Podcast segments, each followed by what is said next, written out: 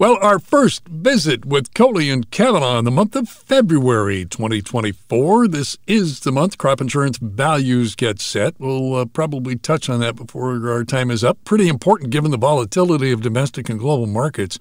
Next Thursday, February 8th, we'll get the February WASDE report. Typically, not much in the February report of any consequence. Then a week after that, the 15th, the annual Ag Outlook Forum which basically amounts to the reading of tea leaves about where they think the market will go this year and what may or may not affect it. We get Kohli and Cavanaugh's opinions on that, standing by with their thoughts and commentary as well. Guys are brought to you each and every week by the Allen County Farm Bureau, and right now, your State Farm Bureau. That would be all of the county farm bureaus, all hands on deck right now at the State House for the new session. I'm going to be down there this next Monday uh, to uh, talk to some of the legislators and uh, you know, about some of the things that are affecting farm families around the state. Your membership supports that. Go online to itpaystobeamember.org. Well, David, as we look at the export sales this past week, the soybean export sales chart really been kind of telling lately because soybean export sales have been drifting lower. And this week it was like, whoa, really lower at 6 million bushels, uh, suggesting that uh, buyers, uh, David, I, I think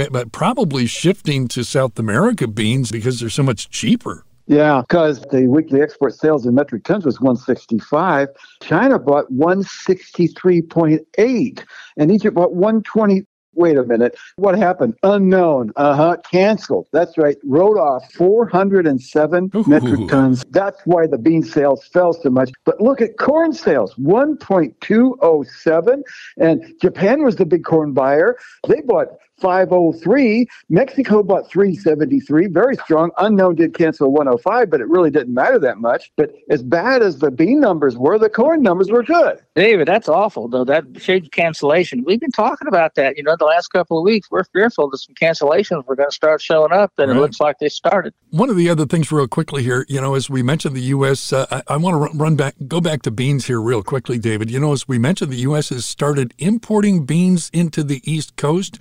Uh, yeah. Pretty sure that's yeah. about this dollar fifty difference between U.S. beans and right. Brazilian beans. A buck and a half difference, Rob. Yeah. Whoa. And if you're on the East Coast and you can bring them into a harbor from a boat, it's a lot cheaper than trying to truck them in from somewhere or railing them in from somewhere. And sure, they would because the price, of course, is the big factor here. And I know inflation's settling down, but not every piece in the puzzle is actually settling down. Saw on the uh, corn sales, Japan, Mexico, South Korea, some of the big buyers there, but uh, China, they were taking us in the opposite direction, Sean. Yeah, they sure are. By the way, those plants, locations where the beans came in on the East Coast was at Norfolk, Virginia, and Chesapeake. You've got some information that you found out this week, John, about uh, China and corn sales. What's going on there? Well, I'm going to use a little bit of history here. If we go back to crop year of 2021, that's the year that we had the huge bull market start. We all remember that. We've talked about this for some time that the reason that that occurred was because China came out of seemingly nowhere to buy that year 29 and a half million tons of corn. Now,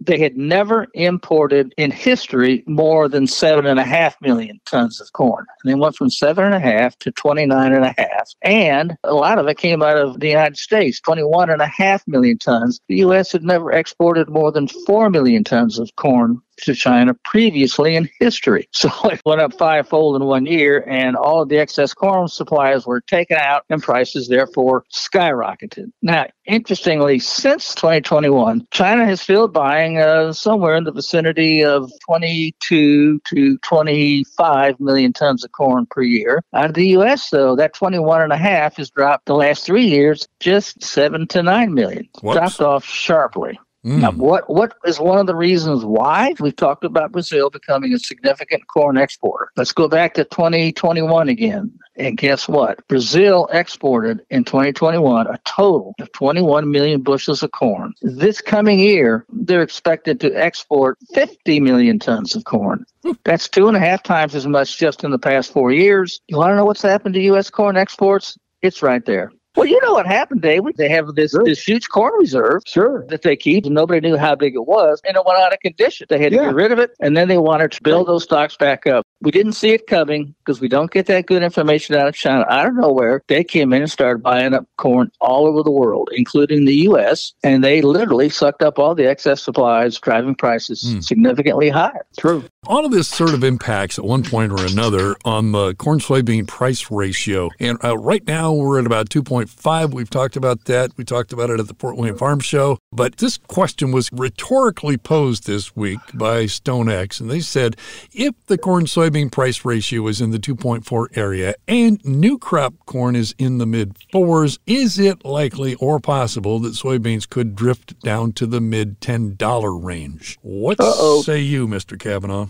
Frankly, from what I'm hearing from analysts around the country, is that this coming year, given the current profitability of corn and soybeans, that we're likely to see a shift of two to three million acres of corn to soybeans. So the analysts are estimating, and we're going to start getting some numbers coming out in February. It's all guesswork at this point, of course, but we could lose two to three million corn acres. And at the same time, we're going to pick up at least two million, maybe three million soybean acres. Mm. Now, here's what bothers me. If we have good weather, by the way, I don't know if I completely agree with those numbers or not. Some people are forecasting an even bigger increase in soybean acres because of the more profitability of beans, at least currently. But the point of the matter is, uh oh, we add those number of soybean acres to the pot. We have a trend line yield, and next year's carryover builds to well the government's estimating around 350 million Phew. and some are even talking about 400 plus million carryover. Bottom line on that is very simple. If it happens, and it's a big if, prices are going to really tank. That's a burdensome supply of soybeans. It's going to be one of the highest numbers in years and one of the highest uh, ratios, uh, carry-out ratios in years. And that means sharply lower prices. Now, you guys can argue with me on this one. I will. Produce- please do. Producers out there, consider this. If you're going to plant soybeans next year, and obviously you're going to plant some, especially if you're going to plant more soybean acres next year, I really think you should consider getting half of your expected production sold at current prices using an HTA contract. Wow. They can lock in that price, that's for sure. But you know what I'm going to say about Punxsutawney Phil? The groundhog said that it was a shadow day. And he was saying Yeah, spring's yeah, going to yeah. be four to six weeks earlier. And farmers are now saying it's going to be 94 million acres of corn. How many acres of beans are all around 88, 88, 5. You know, wow, John, Punxsutawney Phil's ruling the grain markets right now. Well, that's So- a good point. And the biggest variable uh, left out there, price is part of it. The rest of it is the weather. Yeah. Obviously, if we have an early spring, you're going to pick up more corn acres, and we won't see as much switching despite the economics. Farmers are optimistic. They love corn. So this is all arguable. And that's why when I say consider doing this about selling that much beans, because the price is high and it currently is profitable. And if we did have more bean acres as much as they're thinking, and we had trendline yields, we're going sharply lower. So give it a consideration. Am I sold on this idea? Of course not. That's a bold thing to do this early. That's it right there. Think about it. And David, when we talk about weather, one of the things that comes to mind for me is because you've mentioned this so many times before to us is about the safrinha corn crop in Brazil. Clearly, three quarters of what they grow down there, and it has had some difficulties weather wise. And I'm just kind of wondering about how the safrinha corn crop, if there are big issues with it because of weather, is going to impact on this conversation. Oh, definitely so, because they're really pushing exports hard from that safrinha corn. You know, they're using the regular corn they plant first for animal feed, but that rest of that corn all has to go to the export market. And the deal is with El Nino. The South Americans are talking about it, and they see El Nino continuing. In fact, the latest Argentine forecast was 10 to 16 days of hot and dry coming in Argentina. Mm. How much would affect Brazil? I don't know. But the point is, with La Nina there, I'm banking on some more weather issues developing, especially in the next few weeks before the end of February. Yeah. All right. Well, uh, we're running out of time here, so I, I got to ask you about this, Dave. This one jumped off the page to me. Was the size of the U.S. cattle herd has dropped to the smallest since yes. 1951? Really? Absolutely, yes. The on feed number down to 14.4. I mean, it's just unbelievable. We've got less calves, less beef cows.